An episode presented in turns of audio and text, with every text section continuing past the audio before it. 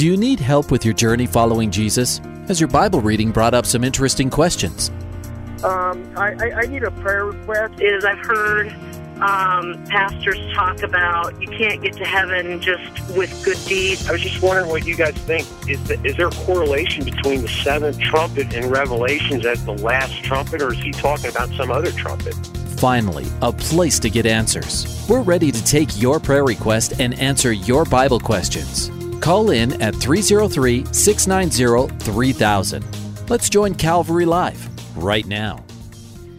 Good afternoon. Welcome to Calvary Live. This is Pastor Nick Cady from Whitefields Community Church in Longmont, Colorado.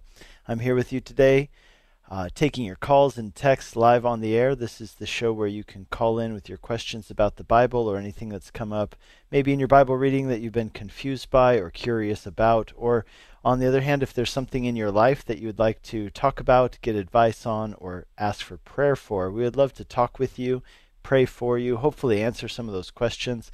Give us a call. The number is 303 690 3000. That's 303 690 3000. Or you can text us at 720 336 0897. Again, the text line is 720 336 0897. 97. We want to welcome those of you who are tuning in, whether you're tuning in here up and down the front range of the Rockies from Cheyenne, Wyoming, all the way down to Pueblo, Colorado on Grace FM. You are hearing the program live. Welcome to the program. Thanks for tuning in today. And we also want to welcome those of you who are listening on the East Coast on Hope FM in Pennsylvania, New Jersey, and Maryland, as well as those listening on Truth FM in Tennessee and into parts of North Carolina and Kentucky. We're so glad to have you with us. Thanks for tuning in today. Just a reminder that those of you listening on the East Coast and the area around Tennessee, you are hearing this program on a one week delay. But we would love for you to call in and then uh, we'd answer your questions and pray for you. And then you'll have the opportunity the following week to tune in and listen to yourself on the radio, tell others to tune in as well. But just a heads up that those of you listening on Hope FM and Truth FM, you're hearing the show on a one week delay. But we also want to give a big hello to everyone who listens online. We know there's so many of you who tune in via the mobile app and through your browser at gracefm.com. Just a reminder that you can do that if you are not near a radio. Like, for example, myself, I don't actually have a radio in my house. It's just kind of a sign of the times. I listen in my car a lot. But uh, when I'm at home, I have the app on my iPad, on my phone, and so what I'll do is if I'm at home and I want to listen to Grace FM, I'll just uh, turn on that app. So if you don't have that app, I encourage you to go get that. Go in your app store and download the Grace FM app, and you'll be able to listen anywhere you are in the country or even abroad, anywhere in the world. You'll be able to listen to our shows live, this show and every other show on Grace FM by getting that app. Just typing Grace FM into the search bar in your app store, and it'll come right up. Just put it on your device, and you'll be all set to go. And of course, you can always listen in your browser, whether on your mobile devices or um, on your laptop at work. If you listen to uh, music or the radio, you can always tune into Grace FM by going to gracefm.com and listening to this and all the other shows online. So, however, you've tuned in today, welcome to the program. We're so glad that you're with us. Once again, this is the show where you can call in with your questions about the Bible or things going on in your life. If you have a prayer request, we'd love to pray for you, talk with you, and hopefully answer your questions.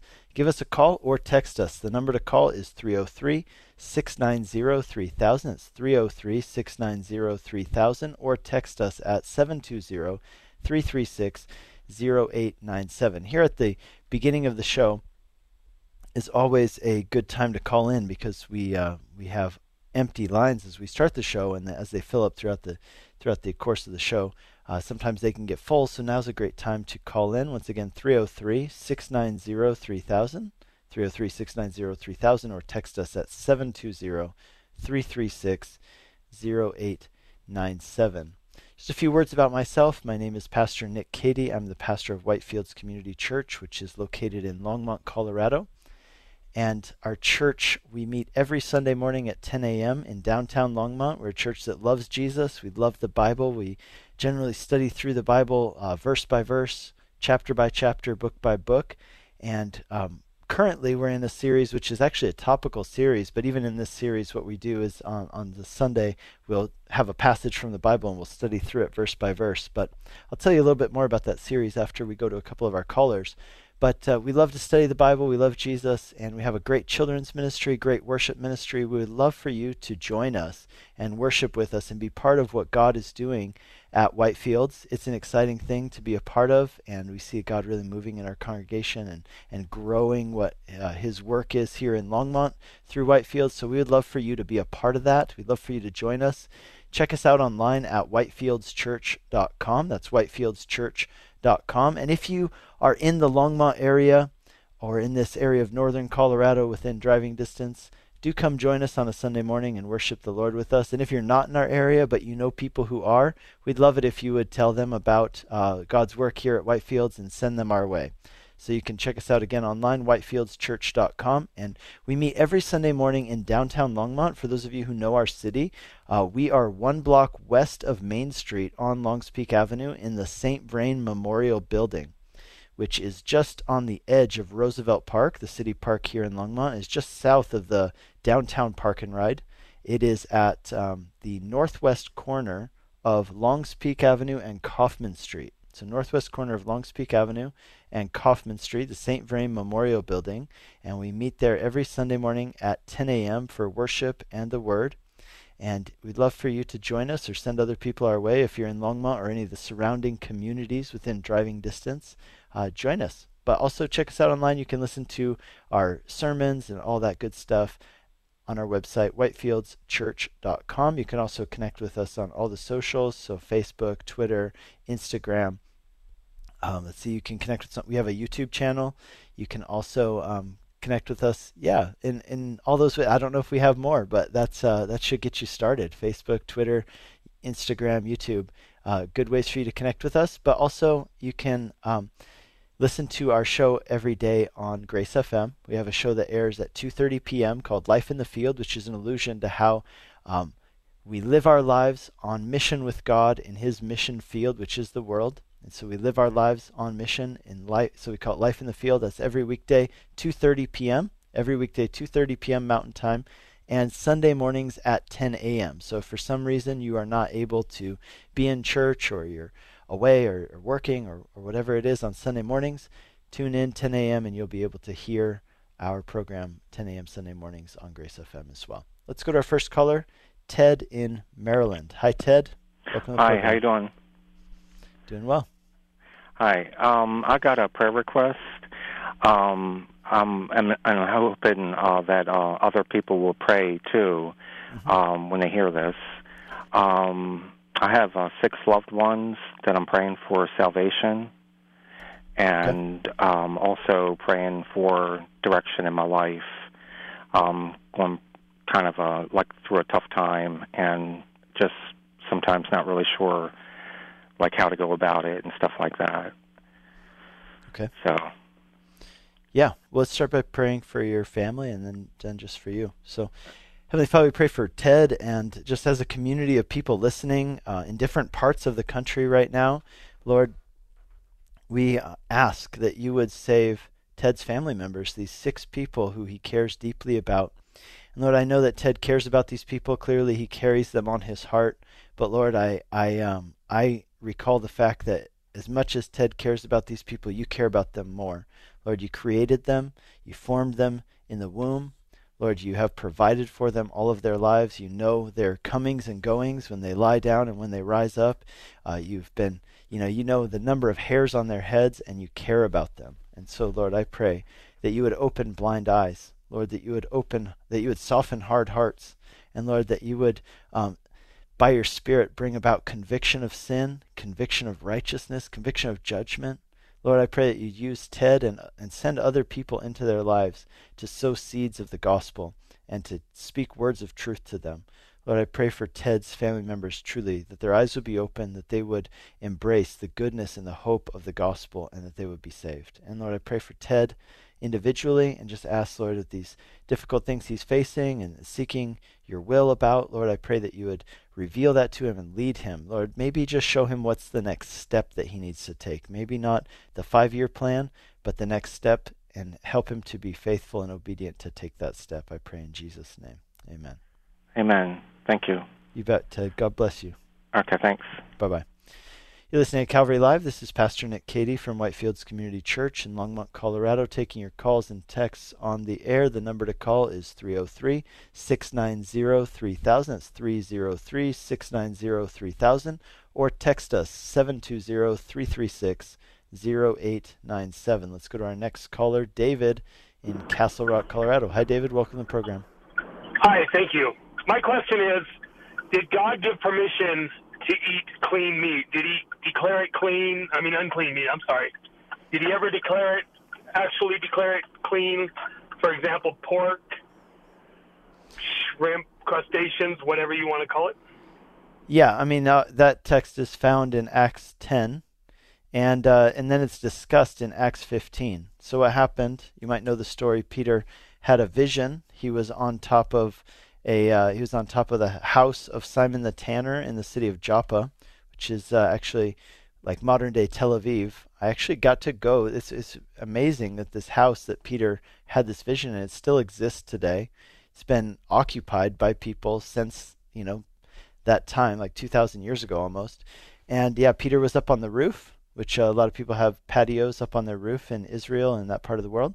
So he was up there around noon and he had a vision. And in that vision, he saw, you know, all of these meats, clean and unclean meats, both on this um, sheet descending from heaven. And he heard a voice that was telling him, Take and eat. And Peter said, No way, Lord, which is a funny thing to say, isn't it, right? Like, because if you say, No, Lord, then he's not actually your Lord, right? But Peter says, No, Lord. And then God says, Hey, look, Peter, do not call um, unclean what I have declared clean. And so Peter was unsure about this, but then he understood the purpose of what the vision was that God was saying, Hey, look, the, um, the ceremonial law has been fulfilled in Jesus. And so then we see the apostles discussed this in Acts chapter 15. You know, should they require Gentiles, meaning non Jews, to keep the ceremonial laws of the Old Testament if they wanted to be Christians? And they said no, they would not place that burden upon them. Rather, um, they would go with the fact that you know the gospel that had been revealed to them through Jesus was sal- and not just through Jesus, but even in the Old Testament was salvation um, by grace alone through faith alone. And so um, that meant that they were not required to keep the Old Testament law. Now, however, um, that doesn't mean that somebody's forbidden from keeping the Old Testament dietary laws. Like, let's say that you, David, have a conviction that, hey, there's a reason why God said, don't eat pork, don't eat uh, shellfish, um, you know, don't eat certain birds, for example. And and you know what? What's interesting is that we know now something that they didn't know then. At that time, it might have actually seemed arbitrary to the Jewish people, like that God's giving these rules, like just arbitrarily picking and choosing, like, hey, don't eat pigs, and they're like, why? And he's like, just don't do it, and they don't understand why, but they say, okay, we're going to obey because you're God, and we obey what you say. Um, and then now with science, right, we have figured out that well, the reason why God said don't eat pork was because there are actually dangers inherent to eating pork if you don't heat it well and if you don't store it well, right? Like you can get really, really sick and die. And these dietary laws and the ceremonial law, washing and foods that they were allowed to eat or not eat, actually saved the Jews from diseases that, for example, in Europe, other people got diseases and died, and the Jews did not. And um, and why was it? Well, because they were following this law, which, uh, unbeknownst to them, was actually protecting them. I think so many times that's how it is with God's law, isn't it? That sometimes we can think, God's restricting me, He's restricting my freedom, when at the same time you might not even realize the fact that what He's actually doing is protecting you because He loves you. So, does that answer your question, David? Well, yes, but uh, other denominations, some denominations claim that the vision was just a just that. It was talking about eat with the Gentiles, not not really the meat, and because the meat is still, in fact, unclean. It is still dangerous if you, just like it was, a thousand years ago. Mm-hmm. Yeah, no, I get your point. Here, I'll tell you from a theological perspective, David, why um, I do believe that the meat is now considered permissible. Now, let's not just say that it's not forced, right? Like if you're a Christian, right. you don't have to eat shellfish or crustaceans. You can say, "Hey, you know what? I think there was some wisdom in what God said, and so I'm going to follow those those dietary guidelines." But let me tell you from a theological perspective why this is the case. See, one of the big things that some people wonder about is they'll say, "Hey, aren't Christians arbitrary in their use of the Old Testament law?" And here's why: because they'll say things like they'll read a passage that says that, for example, homosexuality is forbidden, but yet they there are a lot of things in the Old Testament that are forbidden that Christians don't adhere to. For example, right now I am wearing a polyester cotton blend shirt, which according to the Old Testament law is forbidden because it's forbidden to mix fabrics. Um, you know, so the, another one is like, um, well, let, us just stick with that. And there there are a few others, you know, that that are like, well, clearly these are things that we don't. Uh, follow nowadays. Well, another one would be yeah, not eating shellfish, right? Like Christians go out and they'll get like pork and lobster and stuff like that, which is like awfully um, unkosher meal, but they'll do it and they won't they won't think a single thing about it. Well, why is it that they'll say on the one hand, well, the Old Testament says that homosexuality is forbidden, but yet they'll go out and they'll eat lobster and eat pork. Well, and some people would say, hey, is um, is that just like arbitrary, right? Like you're just picking and choosing as whatever's convenient to you? And the answer is no. There's actually something more going on. But I will tell you this I think there are a lot of Christians who don't even know the answer to this question. So I'm hoping that a lot of people who are listening will um, tune in right now because I think this is really important. I think it's important that we understand why we do some things in the Old Testament and not other things, because it's not as simple as that uh, some that the Old Testament law just doesn't apply. No, that's not how it works. It's it's more complicated than that, but it's not overly complicated. Here's what it is: the Old Testament law breaks into three um, three types of laws. So three categories of laws, and we could describe these as ceremonial laws, um, what we call civil laws, and what we call moral laws. So ceremonial, civil, and moral. And actually, this distinction is a historical distinction that uh, Jewish people have made, and we see this distinction made in the actions of Jesus.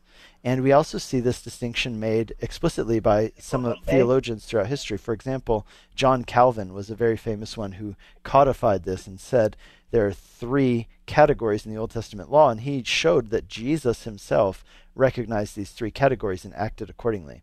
So civil laws. Now, now here's why why in the Old Testament law they're all mixed together. So let's say in one chapter, you you know, verse one might be a civil law, verse two might be a ceremonial law, and verse three might be a moral law, and they're all just jumbled together.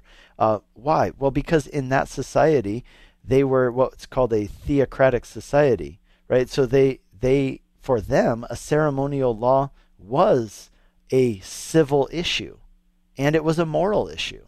So to break a ceremonial law was actually a civil crime. Whereas in our case, that's not, not the case. And it was also not the case in the time of Jesus when the Jewish people were being ruled over by the Romans. So you can see that in the this was a really big issue at the time of Jesus, and you can read it in the Gospels that there were ceremonial things that the Jews were told to do, and even civil laws that the Jews were given in their own law. Like for example, um, you know, putting people to death for crimes of blasphemy. And yet the Jews were not allowed to do that because the right to carry out capital punishment was taken away from them under the Romans. So there, there are a few examples of this. And here's, here's what it all comes down to the civil law it works in a society the civil laws apply in a society which is theocratic which the jews only had for a certain amount of time, you know, during the time when they were in exile, during the time later when they were ruled by the Romans, etc., they did they did not carry out their civil laws because they couldn't. But then we have the ceremonial law. Now the ceremonial law is interesting because this specifically is fulfilled in and through Jesus Christ. And that's why we don't carry out the ceremonial laws. Okay, because Jesus himself is our Sabbath. Jesus himself is the one who makes us clean uh, from that which is unclean. Right? He makes us clean from the inside out. And um, and he is the fulfillment of you know all of the festivals and feasts for example find their fulfillment in the person of jesus christ now that doesn't mean you can't continue carrying out those ceremonial uh, rules or whatever laws but it doesn't it means that you're not obligated to and this is stated very clearly in like colossians chapter 2 let no one judge you by your observance of these ceremonial things. Um, now why do we keep then the moral laws? And here's why. The moral laws are tied. They're rooted in god's character and god's character is unchanging. And that's why the moral laws from the old testament are eternal because God's unchanging character is the basis of the moral law. So when we read things like the Ten Commandments, for example, um, are moral laws, perhaps with the exception of the Sabbath, which is um, a ceremonial law. But again, uh, that there's a principle in there which we sh- probably should continue to keep. But again, like Paul says in Colossians 2, uh, we're not judged based on our keeping of it. So does that make sense? I think that distinction is really, really important for people to understand. Well, it does make sense. the best, I guess, the thing that you said makes the most sense is God knew what He was talking about. So if you choose not to eat pork because God knew what He was talking about, you don't have to. Those kind of things. Mm-hmm. But some people say it's biblical not to eat pork, but it's also biblical that you said you brought up Sabbath yourself you think that's a ceremonial law, but still one in etched in stone. Yeah, it's a ceremonial law, and um, again, we're not going to be we're not um, judged based on so that that becomes a conscience issue as far as these things, but it also becomes one where there's a principle in it. So, for example, with tithing, in the New Testament, we see that the tithing also falls in that same category. But do I think people should tithe? Well, yes, because I believe there's a really, really important principle which is for our good in it. So that that falls in that category. So hopefully that makes sense. It does. Cool. Hey, thank you so much for the call, David. God bless you. Well, thank you. God bless you. Right, Have a good bye day. Bye. You too. You're listening to Calvary Live. This is Pastor Nick Cady from Whitefields Community Church in Longmont, Colorado, taking your calls and texts on the air today. We've got one open line. Let's give you the number. The number is 303 690 3000. It's 303 690 3000. Or text us 720 336 0897. Let's go to our next caller, Maynard. Uh, looks like he's driving on I 76. Hi, hi, Maynard. Welcome to the program. How you doing there, Pastor? Doing great. Hey, uh, quick question. I have been uh, doing a Bible study off of uh, about Proverbs, and the author claims that um, when you read Proverbs 120, that they're talk, calling wisdom God. But if you go into Proverbs 2 4 and on another verse, I think it's 210, it actually clearly states that Proverbs is a separate entity from God. And I think it's in Psalms I'm not correct. I'm not 100% sure about it. That if you read, uh, wisdom says that she was with the Father at uh, during the creation of the earth and uh, the stars and the moons and stuff. And I'm just wondering what your take is on that. Yeah. So I think that's a fabulous question. I think it's a question that not enough people talk about. So thank you for asking that. Okay, so there's a sense in which you should think about wisdom in the same way that you think about John chapter 1 verse 1, the Gospel of John chapter 1 verse 1. Now let me explain. In Proverbs, and it's not just in chapter 1, it's also I believe in chapter 5 where it talks about wisdom calls out in the streets. So wisdom is personified. Um, it's I believe that passage that actually talks about um, wisdom being present in creation is also in the book of Proverbs. So what you have is wisdom personified, but you see um, wisdom as the wisdom of God personified. And I do actually believe that this is speaking about Jesus. Now, you, you bring up an interesting question. Then why is wisdom talked about in the female gender? And the reason is because um, as they're personifying wisdom, wisdom just generally in uh, ancient thinking was thought of as a in the female. You know that there are a lot of languages where, um, you know, like a pencil, for example, will have a gender, even though clearly pencils don't have genders, right? Or like, you know, in Spanish, different words will have uh, certain gender. They'll be male or female. Uh, or in German, for example, same thing. Now, that doesn't mean that that inanimate object is actually male or female, it's just the way that it's spoken of. For example, I was at a conference this past week and uh, people mentioned the church, and when they would use a pronoun to describe the church, they would use the word she. And that's interesting, and, and that's actually biblical, right? Because God calls the church his uh, bride. But um, but anyway, I, I don't think that we should let that divert us from you know the fact that wisdom is uh, addressed with a female pronoun. Uh, I don't think that should divert us from seeing that wisdom personified is an allusion to Jesus, and that's why I say John chapter one verse one is really uh, key in this thought because there here's what um, John says. He says, um, "In the beginning was the Word."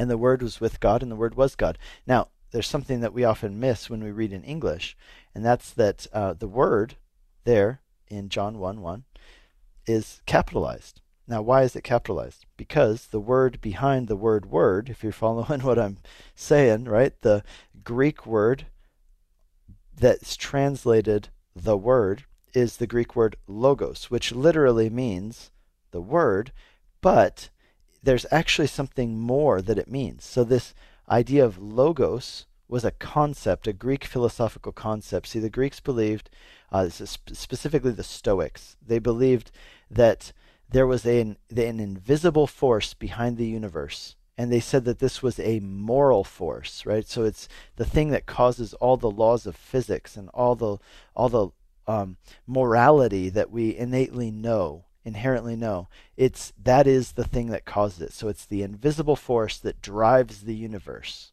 and, and is behind everything. It's the force that determines right and wrong. It's the force that holds together the laws of physics. And they called that the logos. And John taps into that idea. Some people have translated logos, they say it's the big idea of the universe, right? Or you might even call it the wisdom behind the universe. And John taps into that idea and he says, You know, guys, that concept you have of logos, the force behind the universe? I'm here to tell you what the logos is. In the beginning was the logos, and the logos was with God, and the logos was God. He was in the beginning with God, and all things were made through him, and without him was not made anything that was made. And then he drops the bomb in verse 14, and he says, And the Logos became flesh and dwelt among us. And we've seen his glory, the glory of the only Son from the Father, full of grace and truth. Okay, let me just wrap this up real quick.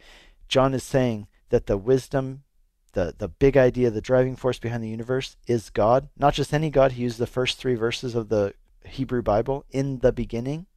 is identifying it as the God of the Hebrews, but then he's also saying this it's actually not just the God of the Hebrews, it's Jesus Christ who has who is God come to us to dwell among us.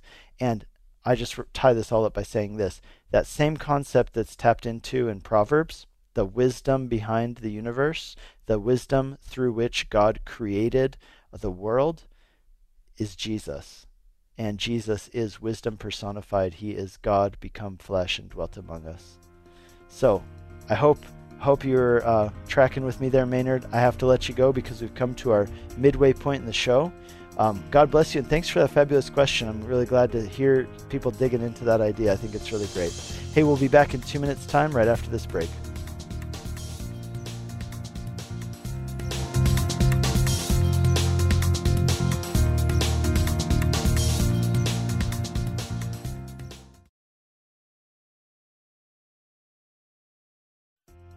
Welcome back to Calvary Live. Give us a call at 303 690 3000 or text us at 720 336 0897. Let's join Calvary Live right now. Good afternoon and welcome back to Calvary Live. This is Pastor Nick Cady from Whitefields Community Church in Longmont, Colorado. I'm here with you today taking your calls and texts live on the air. This is a show where you can call in with your questions about the Bible or anything going on in your life that you'd like advice on or like to discuss, we'd love to talk with you and hopefully answer some of your questions. Give us a call. The number is 303 690 3000. That's 303 690 3000. Or text us at 720 336 0897. Once again, 720 336 0897. 897. We have all open lines right now. We had a few callers who dropped. So if you are one of those callers, we'd love to hear back from you. Feel free to give us a call. We've got all open lines right now, and we would love for you to connect with us. Hey, but we've got some things going on that I'd love to talk with you about and share with you about. Um, this coming Sunday, we are going to be finishing a series that we've been doing. It was originally a seven week series, but um, we got so much feedback from people that it was so helpful to them that we decided to extend it and add two more weeks onto the series. So the series was called I Could Never Believe in a God Who. And for the course of nine weeks total. Now, we have been answering. Uh, what we did is we took a poll and we, we asked people to fill out this. So, people from our church, also some of you from this program, and and other people from my blog online. And we asked people, hey, would you fill out this survey? And the survey just had one question How would you finish this sentence? I could never believe in a God who. In other words, what are the things that you struggle with the most? What are the biggest hurdles for you when it comes to believing in God and uh, believing in the Bible and embracing the gospel and really going all in? And um, we suggested a few topics, but then we also let people fill in the empty blank uh, space where they could tell us the things that they struggle with the most. And so what we did is we, you know, we got a lot of responses and we took those responses and we kind of narrowed them down to originally seven. Then we added two more um, topics, which are the things which clearly people, and this is Christians and people who are not Christians, struggle with when it comes to God and the Bible and things like that. So we looked at, you know, is the Bible trustworthy? Um, what about when God doesn't answer my prayers? That's something we looked at this past Sunday. That was really good. That was one of our kind of bonus um, studies, I guess you could say. So we looked at 2 Corinthians chapter 12, 1 through 10, and we looked at this question of, you know, how can I believe in a God who doesn't answer my prayers? What about when I ask for good things and God doesn't give them to me? If God can help, why doesn't he? And and what what is up with like these verses where Jesus says, anything you ask in my father's or in my name uh, the father will give you. And and what about you know he says anything you ask for in faith it will be given to you.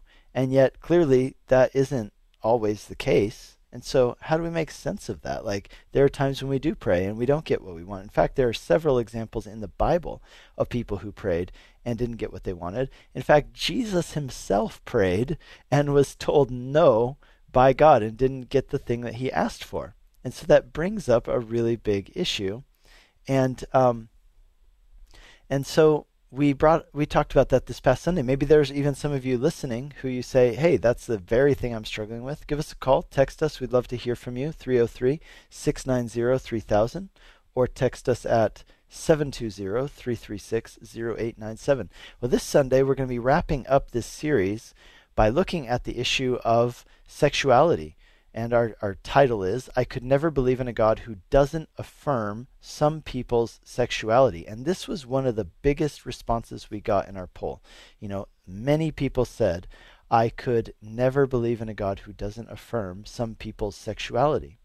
So I mentioned a little bit earlier that this past week I was at the Calvary Global Network, which is called CGN conference in Southern California in Costa Mesa at Calvary Chapel, Costa Mesa and um, and uh, there was a speaker there. There's an amazing lineup of speakers. I was there with uh, Pastor Ed Taylor and Cody King and a few other people who are here on Grace FM, and they had an amazing lineup of speakers. Very helpful. You know, very very much felt like this was a great equipping conference. And by the way, all these messages are available online. If you uh, would like to listen to them, just type in CGN conference into Google and you'll be able to find the archive and watch the videos of these messages. There's one in particular by a man named Sam Allberry. Um, it's CGN, not CCN, so CGN. Um, and it's Sam Allberry, and he did a uh, study on this topic called um, Gospel Confidence in a Sexually Shifting Culture. And it is so much worth listening to. It was so helpful for me um, to understand where people are coming from and and how morality is thought of in our in our culture today. And then how can we how can we speak into that the gospel in a way that will really captivate people and really be recept- received by them? So check this out. You can go on my blog. I posted uh, the video of his message as well as kind of a summary of what he said. Um, and you can go onto my blog and um, you can watch that video and kind of read a summary of, of what he said. And you can do that at uh, the website address is nickcady.org. So that's nickcady.org, N-I-C-K-C-A-D-Y.org, and you can go on there and you can see this video. It's right on the front page of the blog. And so Sam Allberry also wrote a very helpful short book, which I read last week. I, I literally read the book in one sitting because it was such a well written and and also short book, and it's called "Is God Anti-Gay?" So you can also Google that or you know check it out on Amazon. I would really recommend you you pick up a copy of that. Is God anti-gay? But we're also going to be talking about this Sunday, and we're going to go beyond just what what's written in the book and uh, these things. We're going to really address this from a biblical perspective, and, and this issue of I could never believe in a God who doesn't affirm some people's sexuality. This is such a hot button issue in our society today. So maybe this Sunday, this is the time when you you come visit us over at Whitefields Community Church. We'd love to have you.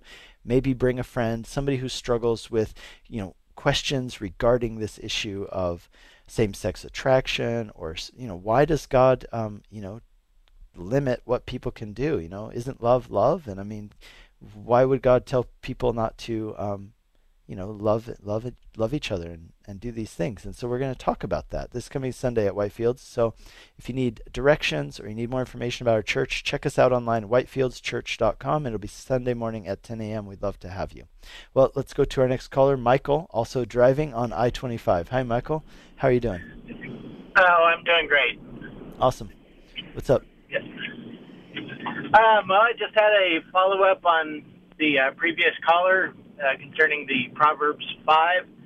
Um, I was reading Proverbs as well, and um, I think Proverbs 3 or 4, I can't remember which one it is, um, talks about being faithful to uh, one woman, one wife, that. Okay. And I saw the personification of wisdom as being uh, you need to be faithful to the wisdom of God as you would be to your to your spouse, and the kind of the parallel there of being faithful with the wisdom of God versus and with the woman, and if you're not faithful with the woman and fall away from that, that would be like trying to or being adulterous with the wisdom of the world. Okay. Yeah. Yeah. So that would be, um, you know, wisdom personified. There is um, is found in Proverbs chapter five. I think that's the one you're talking about, where he talks about the um, man who goes into adultery and those kinds of things. But it's also um, I'm trying to find out where else. Yeah, it's it's in a couple of places there in um, in um, the book of Proverbs. So yeah, no, I think it is. You know that, but I do. This is you know a pretty well established uh, viewpoint that when it talks about the wisdom of God, and it talks about the the personified wisdom of God. Yeah, so that, sorry, this is what I was looking for. In Proverbs chapter 8 verses 27 and 28, this is where it talks about how through who that by wisdom or through wisdom God created the world. And so this is where we get the idea that wisdom personified uh, throughout Proverbs actually is speaking about Jesus. And it says that God did that by his wisdom. Um, yeah, so here's here's how that section goes. It's in Proverbs 8, starting in verse 22. This is wisdom speaking, and wisdom speaks throughout the chapter of uh, Proverbs chapter 8. You know, does not wisdom call? Does not understanding um, call? So it says, I, wisdom, dwell with prudence. I find knowledge and discretion, the fear of the Lord and the hatred of evil. And then it goes on, the Lord um, in the very first of his acts of old, ages ago, at the first, before the beginning of the, the earth, when there were no depths, uh, when there was no spring abounding with water, before the mountains had been shaped, before the hills, before he had made the earth and its field, or the first of the dust of the world. And so he goes on, you know, he says this. Um, when he established the heavens, I was there. When he drew a circle on the face of the deep. When he made firm the skies above. And when he established the fountains of the deep. When he assigned the sea its limit.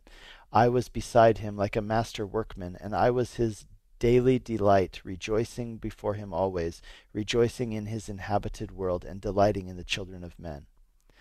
Now, O sons, listen to me. Blessed are those who keep my ways, hear my instruction, and be wise, and do not neglect it. And he goes on. But my point is that that, that has historically been viewed by Christians as um, the personification of wisdom, and that is a correlation with John chapter 1, verses 1 through 4, which talk about Jesus as the divine Logos. Okay. Sounds good. Well, cool. I appreciate the call and uh, the input. God bless you, Michael. Yes, thank you. Bye bye. You're listening to Calvary Live. This is Pastor Nick Cady from Whitefields Community Church in Longmont, Colorado, taking your calls and texts on the air today. We have all open lines. It's a great time to call in. The number to call is 303 690 3000. That's 303 690 3000. Or you can text us at 720 336 0897. Once again, call in line 303 690 3000 or text us at 720 336 0897. While we're waiting for those calls to come in, let's go over to our text line and look at a few of the texts that have come in. We have one text that says, Hi, my name is Chris. I'm a first time listener from Johnstown, Colorado. I was on vacation last week, and the gentleman covering my vacation left the station on 89.7, and I have been listening to the station all day. Hey, Chris, welcome to Grace FM and the Calvary Live family. We're so glad that you found us and uh, that we believe that God directed you to us. That's actually something we pray every every show with the producer before we go on the air that God would direct people to this show and that the, this show would be heard by people who need to hear it. And so, Chris, I'm so glad to hear that, and I hope that you'll continue doing that. And we'd love for you to spread the word about the station and let other people know about it. So, yeah, awesome, Chris. So glad to have you with us. And you're in Johnstown. If hey, if you're looking for a church, we have lots of people from Johnstown who drive to our church in Longmont. We'd love to have you. Check us out at whitefieldschurch.com. Let's go to uh, next text message.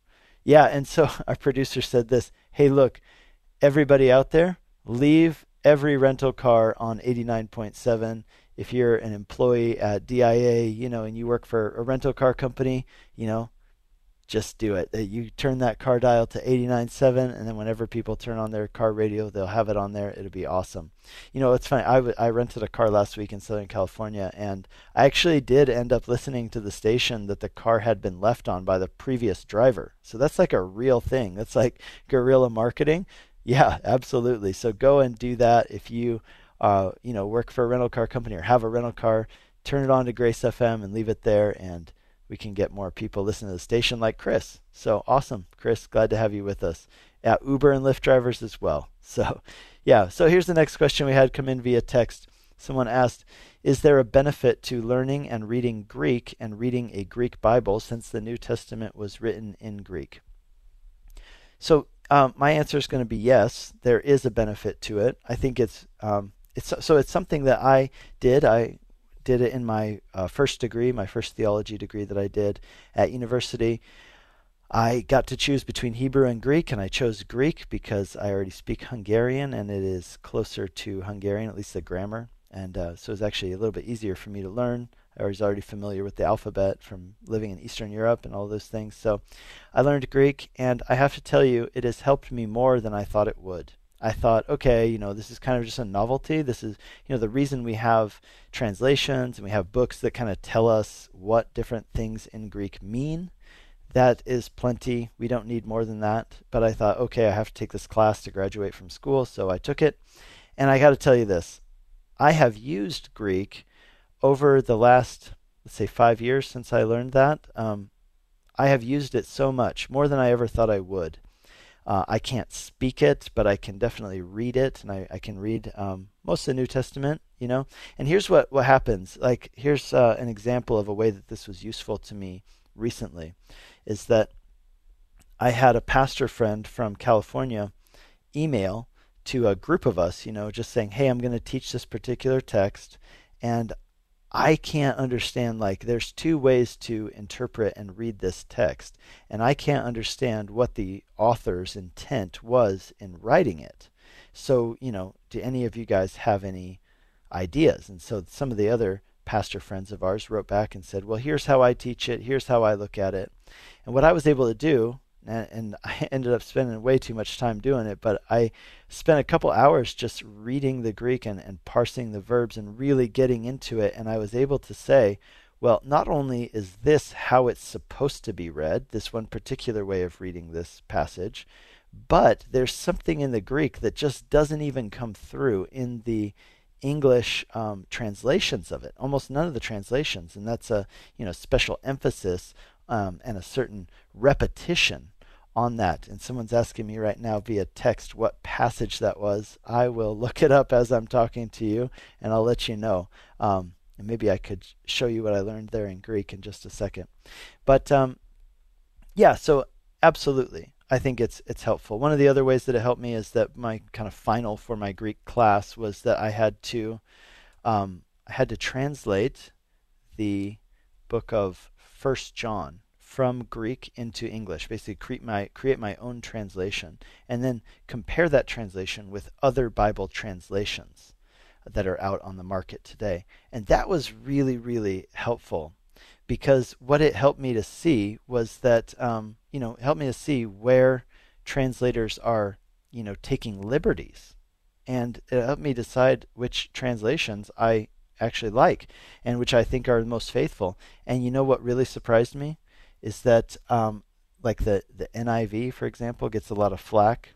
And I found as I learned Greek that the NIV does a pretty good job.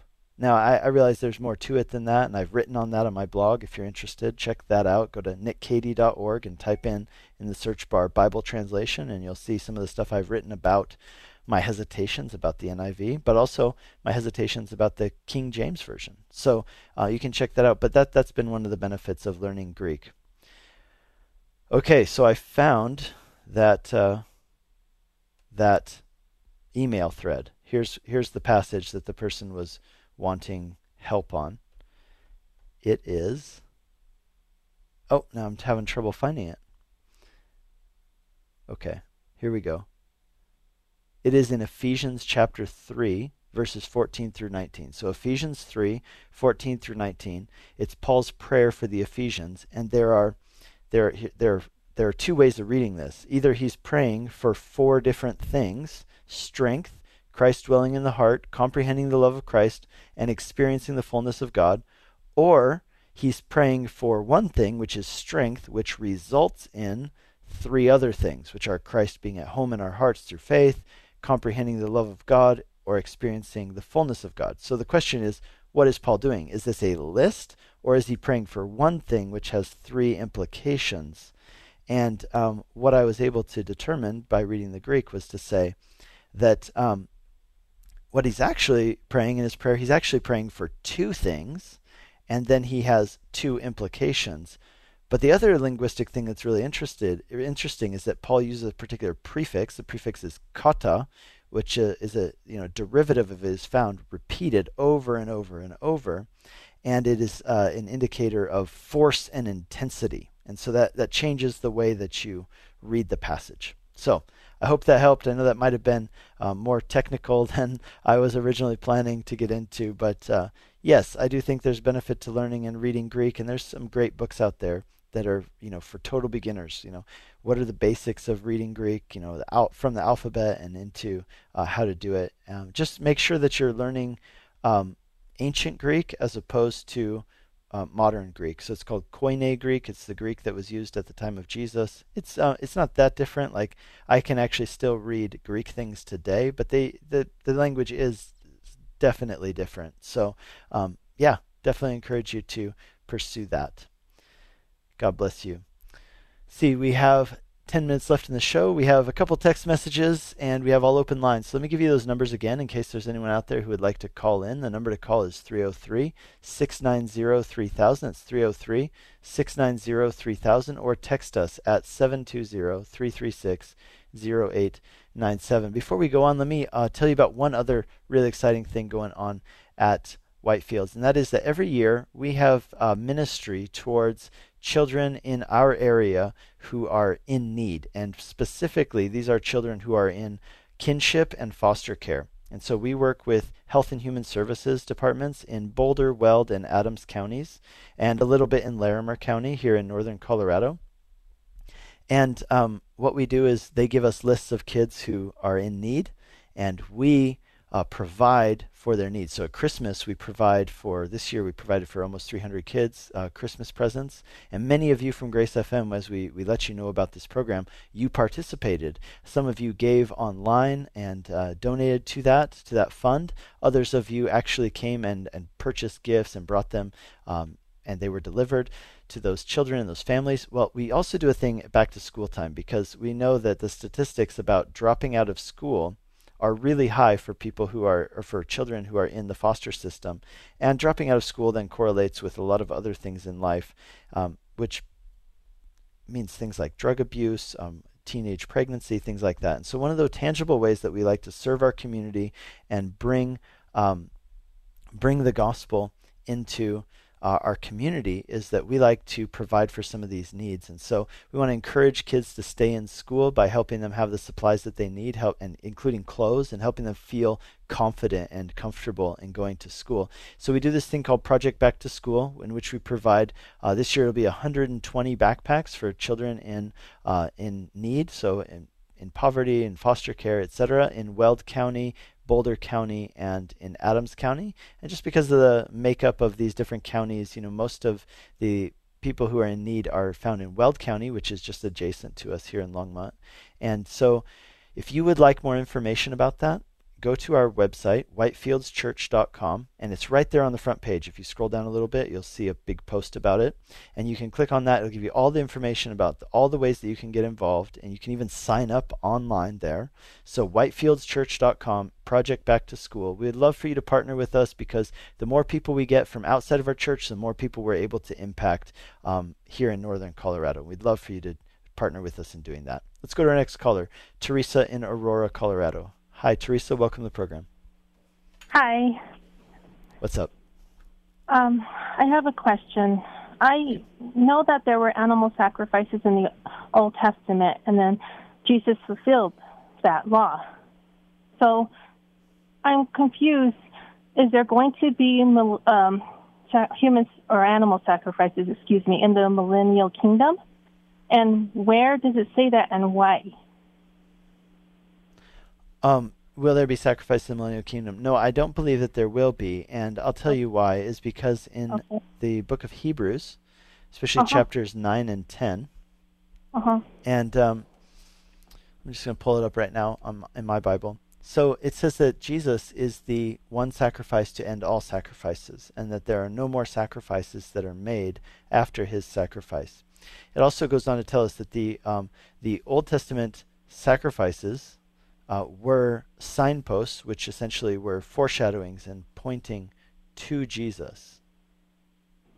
So, um, right. all that is to say that I don't believe that there will be sacrifices in the millennial kingdom. Okay, because I was reading on gotquestions.org and it confused me as to, because it says in Hebrews 10, and I was reading that, but then it confused me as to um, let me see. To those born during the millennial kingdom, animal sacrifices will again be an object lesson. Mm-hmm. During that future time, righteousness and holiness will prevail, but those with earthly bodies will still have a sin nature, and there will be a need to teach about how offensive sin is to holy and righteous God.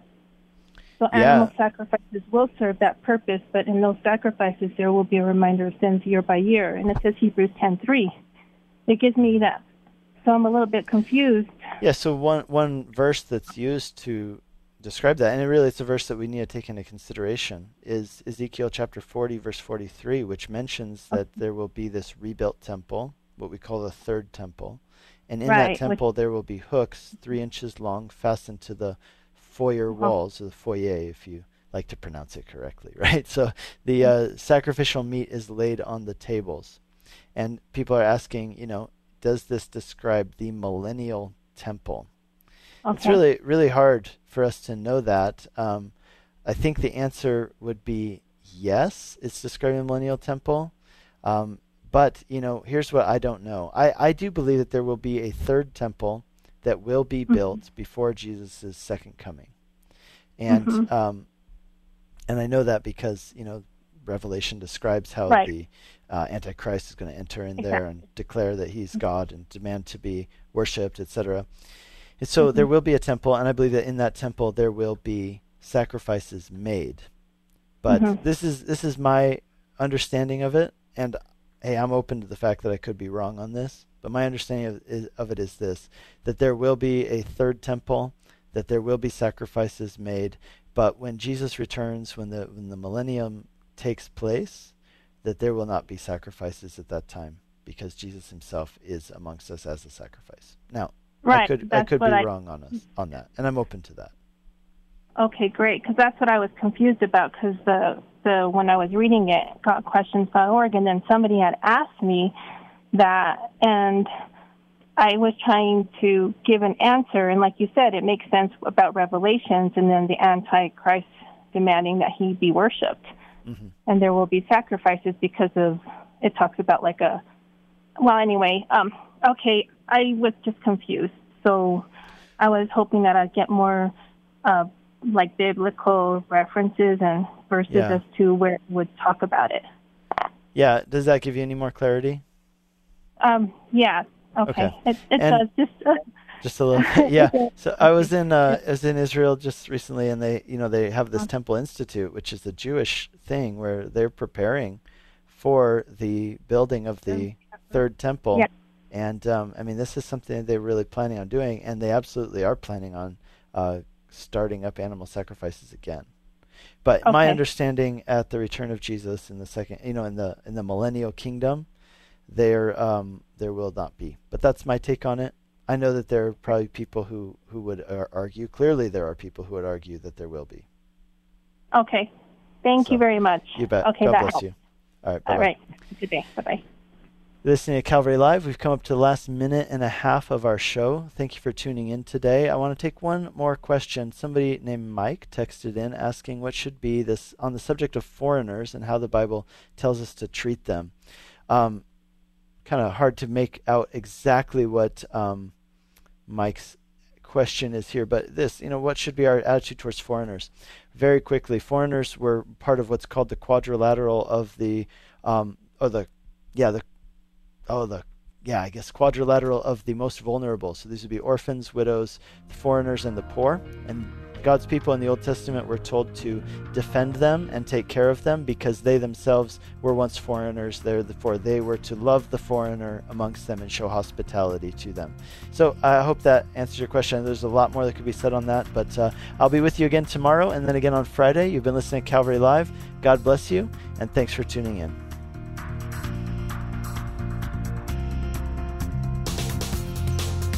You've been listening to Calvary Live.